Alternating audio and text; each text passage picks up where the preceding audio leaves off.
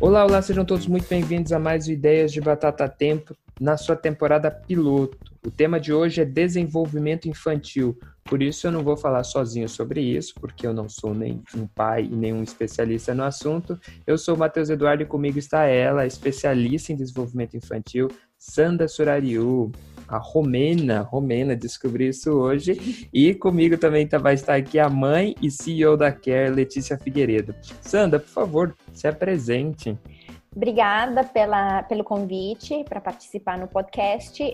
Eu sou a Sanda, eu me formei na Inglaterra em desenvolvimento infantil, a gente chama de Childhood Studies lá, e eu fiz um mestrado também em nutrição, atividade física e saúde pública para gestantes e crianças, então bem nessa área mesmo.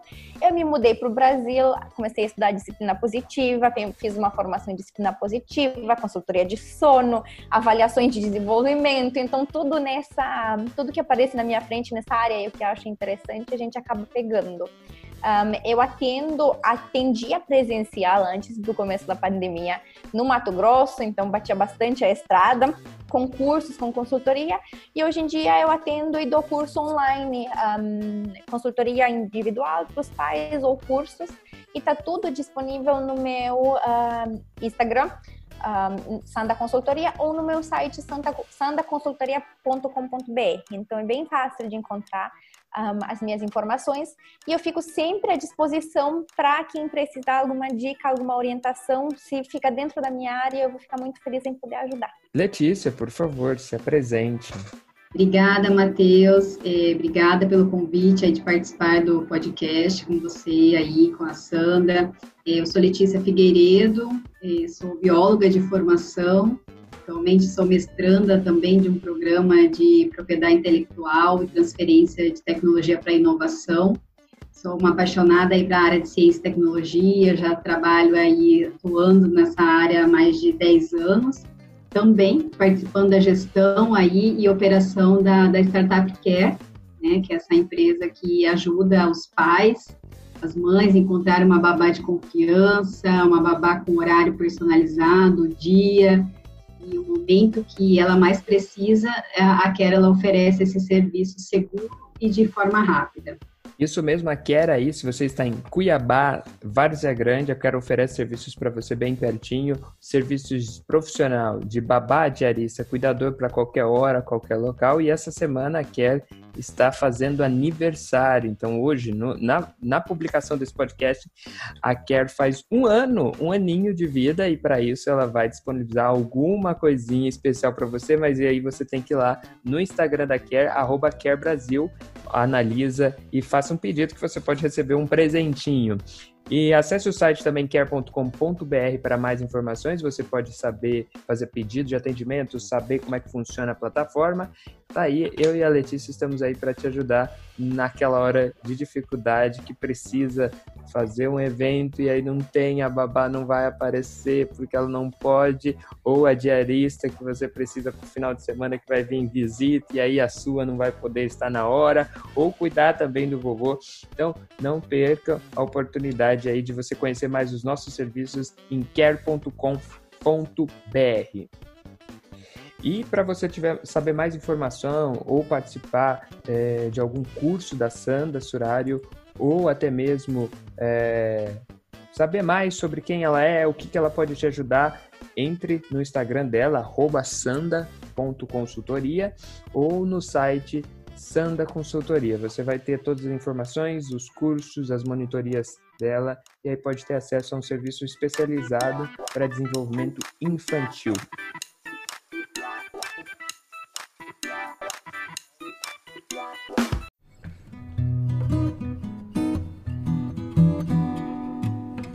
Sandra, primeiramente um prazer ter você daqui, vocês duas, a Letícia e a Sandra, muito legal estar aqui.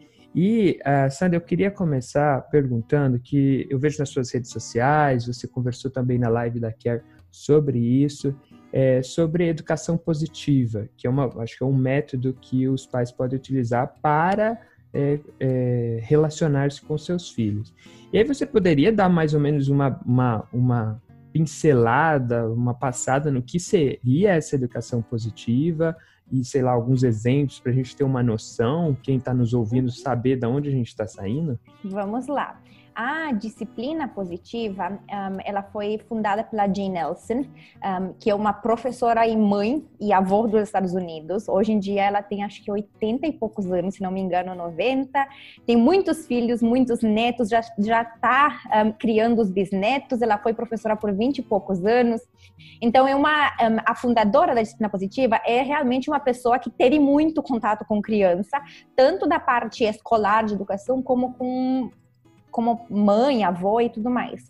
Um, os traços da disciplina positiva e o que um, trazem, deixam ela diferente de outras formas de criação, um, é que ela, a gente trabalha com as crianças sem castigo e sem recompensa. Então, da mesma forma que a gente, por exemplo, não vai botar a criança no cantinho do pensamento porque ela fez algo de errado, a gente não vai motivar a criança com doces, com presentes para fazer algo bom. Então, é uma, é uma disciplina sem castigo e sem recompensa.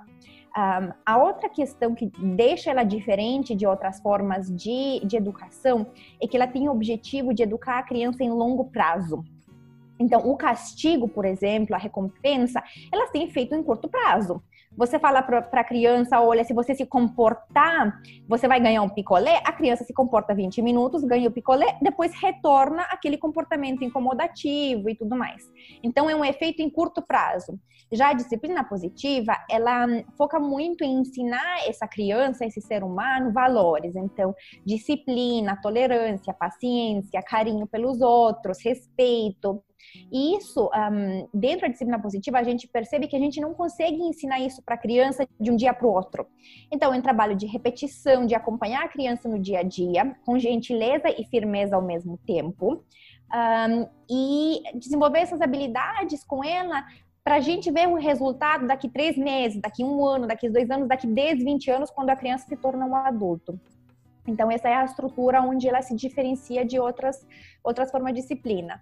E você pediu um exemplo um, para tu ver, por exemplo, a criança está na frente da TV e não quer ir tomar banho. Na disciplina tradicional, a gente pode brigar, a gente pode xingar, a gente pode ameaçar que vai desligar a TV, vai ficar sem TV uma semana.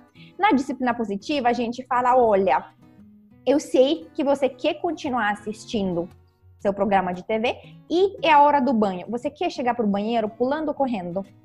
Então você dá uma escolha para a criança, a criança de repente se sente em controle da situação, você obtém o que você quer, que a criança chegue no banho, e a criança vai de uma forma divertida, mais leve. Às vezes a gente envolve a brincadeira, a gente valida o sentimento da criança, então a criança se sente compreendida e geralmente resiste muito menos. Um, então essa é uma uma, assim, uma diferença, um exemplo que é muito óbvio de ver como que, que as duas formas são diferentes. É muito legal essa parte de você falar sobre sem castigo, mas também sem a tal da recompensa, né? Então uhum. é uma uhum. outra lógica de se observar a educação e a relação com o filho. Sim. E o, o que eu, eu chamo muito aqui em casa, eu falo muito da tal da doutrina da retribuição, que eu não gosto uhum. muito de justamente essa visão de créditos e débitos. Então, a pessoa, uhum. se ela uhum. foi bem, ela ganha o tijolinho no céu, que, que muitos pais utilizam essa forma de educar, né? Uhum. Ah, parabéns, uhum. você construiu seu tijolinho no céu. Ó, oh, é, você não está desconstruindo o seu tijolinho do céu. É uhum. Que, a doutrina da retribuição é uma visão religiosa da, da vida, que não é muito bem aceita mais, mas eu acho que é muito isso, influencia na educação infantil também. Uhum de pensar que o mundo é créditos uhum. e débitos. E aquele negócio, você, o que você quer? Você quer que teu filho, teu neto, teu sobrinho se comporte bem porque ele tem medo de você ou porque ele vai ganhar algo? Ou você quer que essa criança se comporte bem porque ela sabe que essa é a coisa certa de ser feita?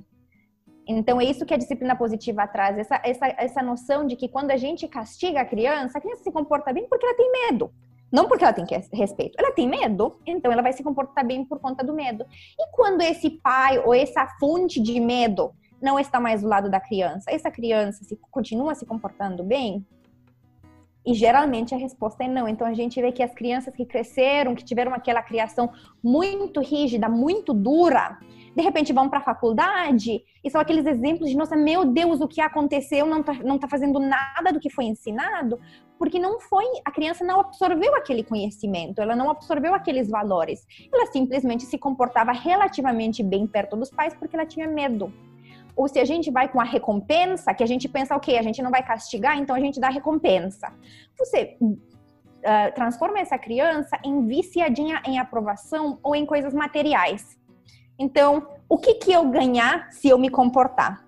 Daí a criança espera que a vida vai recompensar ela cada vez que ela faz uma coisa certa. E a gente sabe que não, essa não é realidade. Então, a, a, disciplina positiva realmente trata muitas vezes a criança que nem qualquer outro membro da sociedade. Então, você se comporta bem porque é a coisa certa para fazer nesse momento, não porque você tem medo dos pais e nem porque você vai necessariamente ganhar algo, ter um prêmio, alguma recompensa no final. É, concordo com a Sandra, porque eu também sou mãe, né? Sou mãe de uma mocinha de seis anos, e aí e a questão de você fazer essas trocas nem sempre são bem-vindas, é porque sempre eles vão querer essa, é, essa recompensa, né? E eu acho que é o que a Sandra disse, o mundo lá fora não é, nem sempre eles vão ter uma recompensa quando eles chegarem a ter passado uma determinada situação fora dos olhos do pai, da mãe, da família, como eles vão se comportar com isso. E eu acho que é bem por aí mesmo. E nós que somos pais, assim, eu no caso mãe, a gente sofre com isso, às vezes a gente tem dificuldade, porque às vezes a gente acha que é a forma mais rápida de dar, ah, eu vou prometer aquilo, a, a, a minha filha vai fazer naquele momento, vou resolver a situação naquele momento. Mas e depois, né? Depois, como que nossos filhos podem se comportar no momento que não estão no nosso alcance, do, no alcance dos nossos olhos, né? Eu acho que essa é a preocupação e, e eu acho que concordo plenamente que a gente tem que se readequar nessa questão da, da disciplina positiva e, e, aprender, né, Sandra? Porque uhum. a gente não sabe, eu acho que a gente não somos, nós somos preparados, eu sou mãe de primeira viagem, tenho uma filha, como muitos têm também. A gente, se a gente tivesse uma formação antes para ser mãe, de como educar, seriam as coisas mais fáceis. Então, se eles viessem com um manual de como tratar esses filhos e como educar, eu sei que a gente precisa aprender na prática, os nossos pais são os nossos espelhos, mas, mas também é, era outro tipo. Antigamente, eu falo que era mais fácil os pais, nossos pais lidarem, era uma outra, é, vamos dizer, era um outro momento, era uma outra, as culturas elas vão se é, adequando também, então os filhos vão entrando, por exemplo, a questão da tecnologia. Hoje a gente tem um, uma, vamos dizer, competição com a, com, a, tecnologia junto com os nossos filhos e coisas que eu não tive com os meus pais, né? Então, eles não tiveram esse problema de entrar comigo e brigar, prometer algo para tirar um computador de mim. Eu não tive na minha infância. E hoje eu estou na faixa de 35 anos. E muitos também vão ver nesse sentido. Então, Acho que a gente tem que aprender com a disciplina Sim. positiva e a Sandra está para isso, né, Sandra? Nos ajudar mães, famílias que estão aí é, nesse, nesse preparo, nessa educação da, dos filhos. Uhum. Ô, Sandra, é, entrando nesse assunto mesmo que a Letícia falou sobre questão de não vir o manual, como é que, por exemplo, um pai que vem dessa, desse mundo que é totalmente. é diferente. A década de 90 não é o que nós vivemos, a década de 2000 que eu cresci em 2000 não é 2010 para frente, tem um outro marco.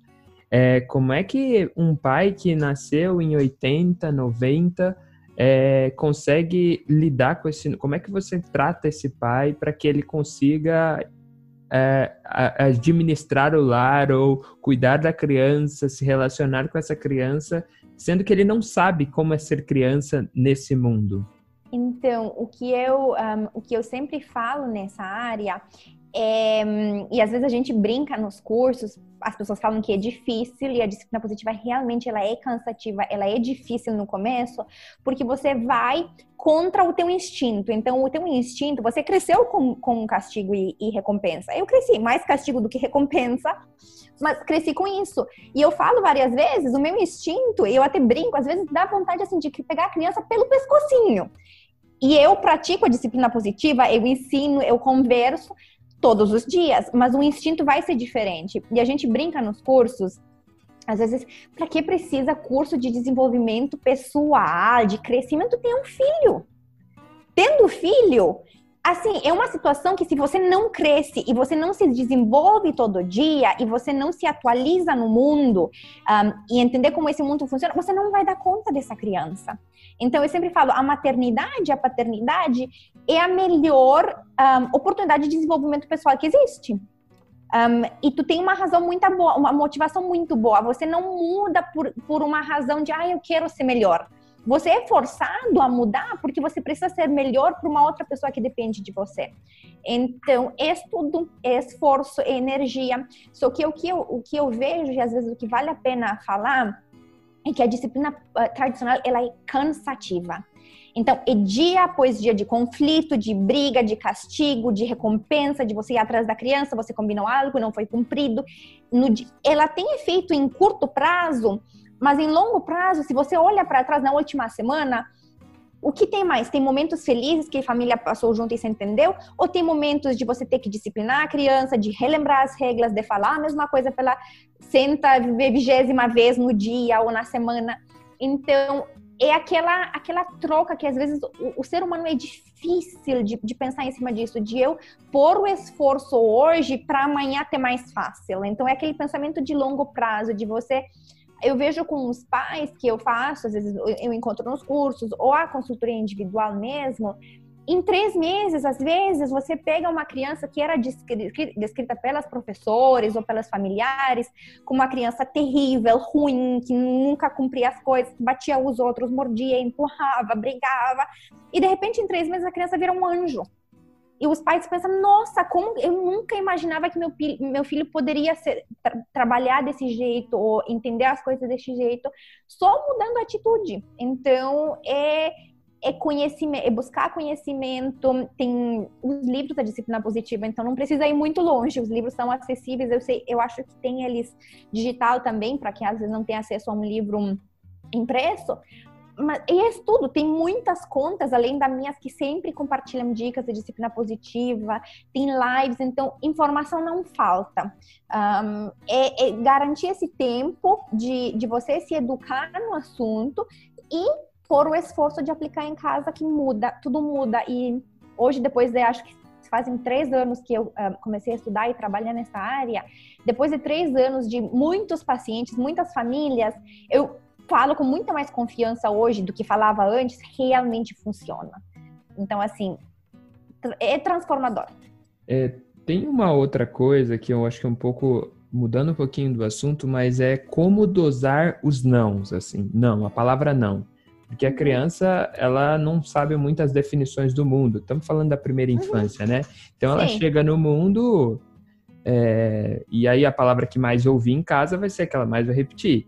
Eu tenho uma história muito engraçada que é assim, minha mãe falava muito quando criança, é, ah, se você ficar descalço, vai ficar doente. Se você beber água não sei o que, vai ficar doente. Se você não tomar banho, vai ficar doente. Ela falava ficar doente. E eu achei, por muito tempo, eu xingava as pessoas. Ah, então você vai ficar doente. Quando eu ficava bravo, eu, eu xingava as pessoas porque eu achava que ficar doente era um xingamento, uma coisa ruim. Uhum. E isso acontece muito com o não. Às vezes a criança nem entende que o não é uma negação, ela só vai utilizando no dia a dia, e você até comentou sobre isso na live da Care, né? E aí a minha pergunta é como dosar esses não? Falar o suficiente para criar ali as disciplinas e também não falar em demasia a ponto da criança só ouvir essa palavra ao longo do dia. Como que fica uhum. essa, essa dosagem um, então, eu sempre falo, a gente precisa pensar primeiro no que, que é o não. O não é uma palavra abstrata. Se você tenta explicar para mim o que, que um não significa, você não consegue. É impossível. Então, o que, que significa? Um, que crianças que não têm o desenvolvimento uh, de noções abstratas não vão entender o não. Então a criança ouve ou não, ela não entende, porque é muito difícil. Ela pode saber que tu vai ficar bravo, por exemplo, se ela mexe nos teus controles ou no teu computador, mas ela não entende o não. A criança não precisa muitas vezes saber o não. Ela precisa saber e a gente precisa focar essa criança em cima do que ela pode fazer. Então, focando às vezes o, o, os pensamentos ou as regras que a gente impõe para a criança do que, que ela pode fazer, já elimina um monte de não. E na outra, na outra parte, o não é importante de você impor um limite, às vezes, e é para criança um pouquinho mais velha, quatro, cinco anos, de você falar, olha, não tem sorvete depois do almoço. E se você fez isso, não vai ter sorvete depois do almoço. Se a criança está na casa da avó fazendo bagunça e você fala, se você, por exemplo, não se comportar, a gente vai para casa, você vai pegar essa criança e vai ir para casa.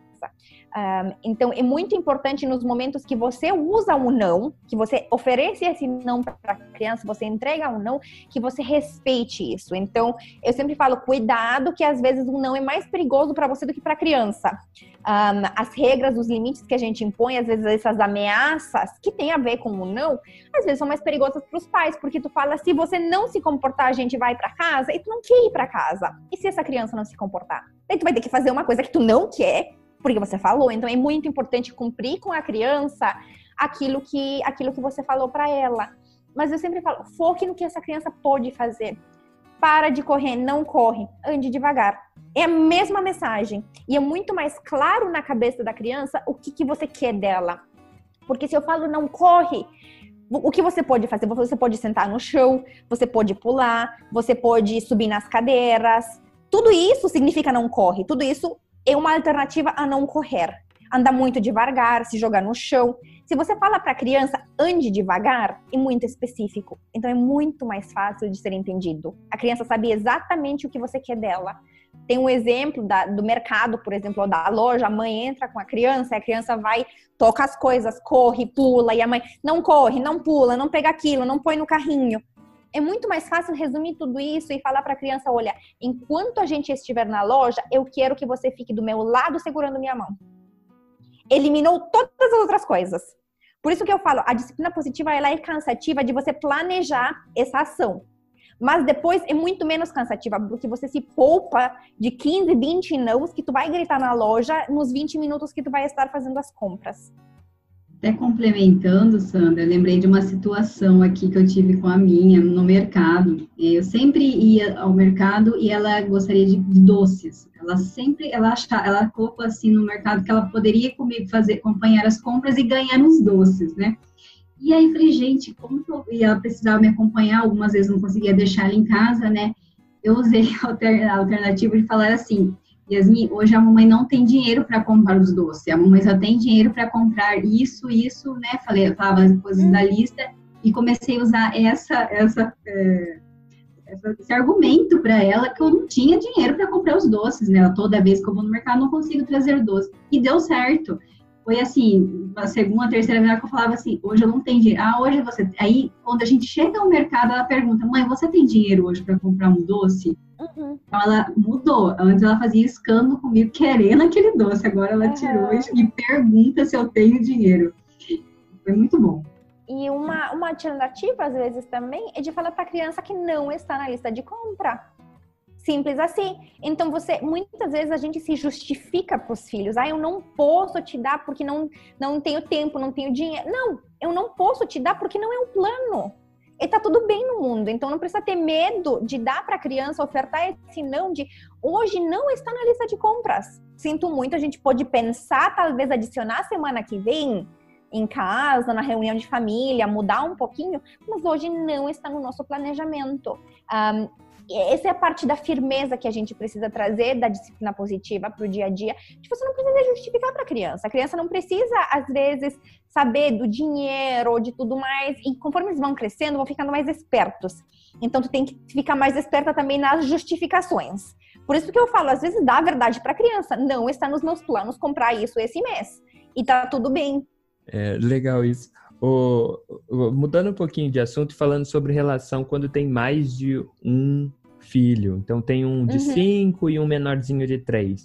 E como que, por exemplo, os pais lidam com a questão da comparação, assim? Porque eu vejo muito, por exemplo, ah, o mais velho é mais quieto, esse é mais arteiro, ou o inverso, entendeu? E às vezes eles uhum. são até iguais, mas portanto reafirmar aquilo, um vai ficando uhum. mais quieto e o outro vai ficando mais disposto a ser arteiro, já que uhum. os pais afirmam isso. Como lidar com isso, de você evitar as comparações, ao mesmo tempo você tratar que são dois indivíduos diferentes, tratar os dois com as suas uhum. diferenças. Como que lida com dois irmãozinhos assim? Eu sempre falo, um, a gente é importante a gente evitar os rótulos. Então, a criança não é chata. Ela está sendo chata hoje. A criança não é chorona. Ela está chorando hoje. Então, focar no, no, comportamento da criança nesse momento, não generalizar ele. Então, a criança não é artera. Ela está mais brincalhona nesse período. Mas não é tentar rótulo em si, nem os positivos nem os negativos, eles não são bons. Um, então a gente precisa evitar o máximo possível de rotular essa criança, eh, de botar em categorias, um, em grupos diferentes e realmente reagir e tratar conforme as necessidades que aparecem no dia. Então um, eu, eu sempre falo, ele não é ele está nesse momento, ele está sendo um, evitar essas evitar as afirmações. Então tentar se policiar, eliminar do vocabulário é, é muito mais fácil um, dessa forma. Outra, outro assunto também que, eu, é, que é a questão da avaliação do desenvolvimento da criança. Muitos uhum. pais olham para uma criança e às vezes não conseguem entender se ela está além, se ela está aquém do desenvolvimento. Então ele olha para a criança e na cabeça dele deveria estar tá em tal condição. Ah, minha criança está um pouco retardatária. E às vezes não. Uhum. Ah, minha criança é super dotada. E às vezes é uma criança comum. Como que uhum acontece essa avaliação, o pai pode fazer, e se existe um método clínico de você, com o seu trabalho, fazer uma avaliação mais precisa e falar, ah, sua criança está bem, está um pouco retardatária ou está um pouco à frente. Uhum. Então, em termos de desenvolvimento, a gente, claro que tem os marcos de desenvolvimento. Um, geralmente, quem vai fazer esse trabalho, ou o primeiro ponto de referência, sempre deve ser, deve ser o pediatra da criança. Porque a pessoa que acompanha a criança desde o comecinho, então, quem, quem vai ter noção se essa criança está caindo um pouquinho da curva em qualquer área, vai ser o pediatra, de você ser aberto com o pediatra em primeiro lugar e falar, olha, eu acho que a linguagem não está indo bem, ou eu acho que o motor não está indo bem, e, e, e, o pediatra ser o, o, primeiro ponto de referência, porque ele é a pessoa que mais conhece essa criança em termos de, de pessoa clínica. Um, eu faço, as, eu, eu tenho a certificação das avaliações de desenvolvimento Bailey. Um, o Bailey 3 é uma escala de desenvolvimento que se usa em criança até 3 anos e meio. Então, é realmente uma escala que a gente testa crianças pequenas a partir do, um, do dia 16 de vida, de idade ajustada. Então, por exemplo, se são bebês prematuros, às vezes vai ser dois, três meses, dependendo da prematuridade. Mas é a partir do dia 16 de vida, a gente pode avaliar essa criança. Então, essa avaliação serve muito para as crianças que estão, estão a risco um, grande ou assinalado de desenvolvimento. Então, criança que sofreu asfixia no parto, uh, criança que nasceu prematura, criança que tem algum, um, alguma predisposição genética, que os irmãos, por exemplo, uh, passaram por alguma condição parecida.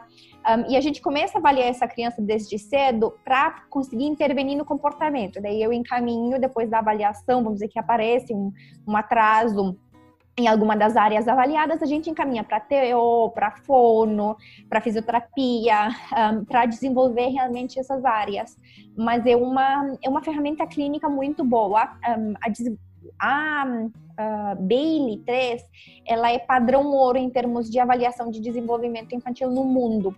Então, é a escala que é usada um, em pesquisas mesmo para avaliar como que essas crianças estão indo.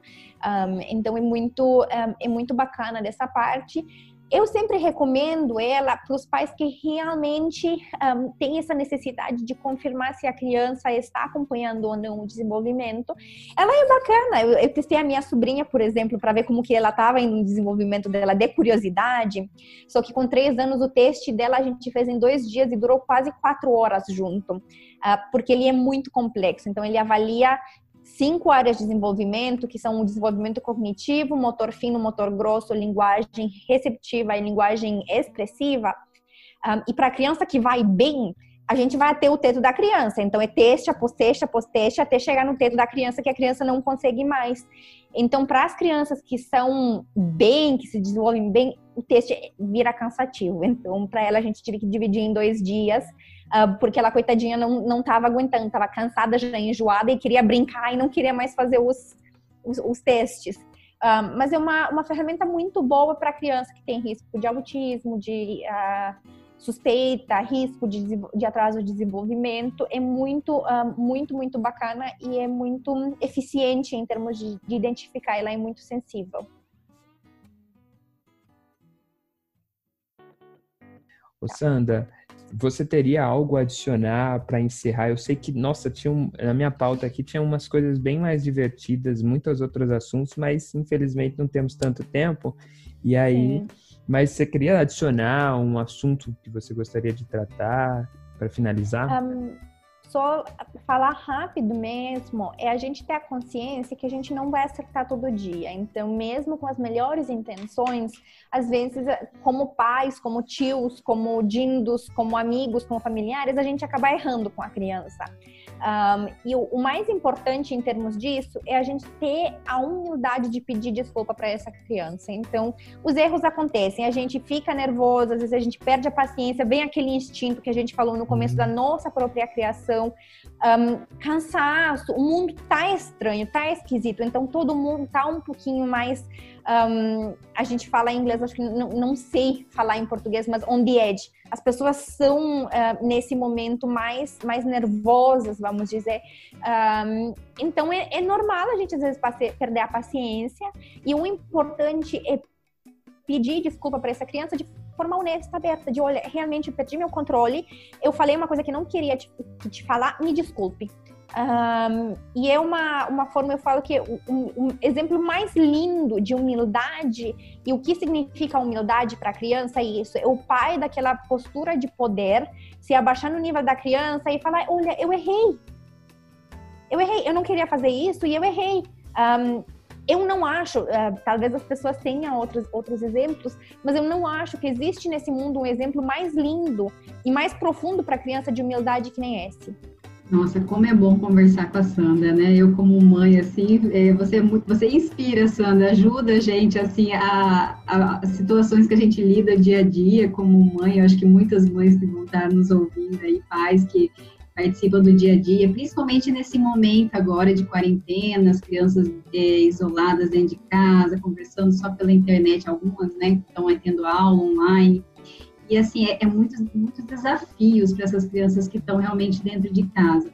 E eu acho que a lição que a gente tira, que eu principalmente como mãe tiro dessa, dessa conversa hoje eh, com o Matheus, com a Sandra, é que realmente a gente tem que falar a verdade com as crianças. A gente não pode tentar é, tampar o sol com a peneira, tentar achar algumas assim, contar algumas historinhas que não são verdades para tentar amenizar aquela situação, situação de birra, situação do não, da gente recebe não da criança. Então, eu, eu vejo que a melhor forma é a gente realmente conversar com essa criança e falar toda a situação mais real possível para ela entender aquela situação e tentar aceitar, se não, a gente ir fazendo as práticas aí da, da disciplina positiva e, claro, se a gente precisar de uma uma consultora, a Sandra também faz essa consultoria para os pais, para as famílias, né, Sandra? E até gostaria que você falasse um pouco do, dos cursos que você já está aí, tem alguns cursos online, algumas oficinas que você é, também ministra aí junto com, com pais e famílias. Uhum. Então, consultoria individual, que é de acordo com as necessidades de cada família e tudo mais. E além disso, um, tem os cursos de disciplina positiva, que é uma introdução à disciplina positiva, um, ou um, outros, outros tipos de, de auxílio nos cursos mais específicos. Eu fiz um faz poucos meses em, em cima da educação financeira. Uh, tá tudo, todas as informações e os cursos que estão acontecendo, que depende do, do período do ano, estão todos no meu site, que é sandaconsultoria.com.br. Então é bem fácil de acessar. Um, e lá tem o que está tá rolando nesse momento em termos de opção de curso. Um, mas eu sempre fico à, à disposição, às vezes no, nos DMs mesmo, o pessoal entra em contato e a gente, se é possível, às vezes dá uma respondinha por cima a gente tenta, senão a gente marca uma, uma consulta. E eu sempre apareço, minha carinha aparece no meu Instagram de vez em quando, em alguns vídeos também, uh, ah, para auxiliar mais em tópicos específicos. Muito obrigado, Sandra, é, por, por, você ter liberado um, um pouco pedacinho da sua agenda corrida para estar com a gente aqui, gravando com a gente. A Letícia também, muito obrigado. Obrigada, convite. Um, foi um prazer realmente conversar com vocês e eu desejo para todo mundo uma boa semana, um, um, bom mês, um bom ano, das medidas que é possível nesse, nesse momento. Obrigada, obrigada, Matheus, também. E colocamos a Care também à disposição, né? O nosso Instagram da Care, aqueles que tiverem mais, quiserem mais informações sobre babás, diaristas, a gente também está à disposição. Foi muito bom conversar com todos vocês. É, e a todos que nos ouvem, vá lá nas redes sociais da Sanda, é, vai compartilhar o link, tem muita coisa aí para vocês. Isso é só uma palhinha. E tem os cursos dela também, que acho que vai ter muito mais informação e muito mais prática, que só foi para mostrar uma introdução. Sandra, muito obrigado. Letícia, muito obrigado. Tenham todos que nos ouvem um bom dia, uma boa tarde, uma boa noite e que como todo presidente dos Estados Unidos encerra seus discursos, God bless you and God bless our country, que Deus nos abençoe e que Deus abençoe o Brasil agora mais do que nunca.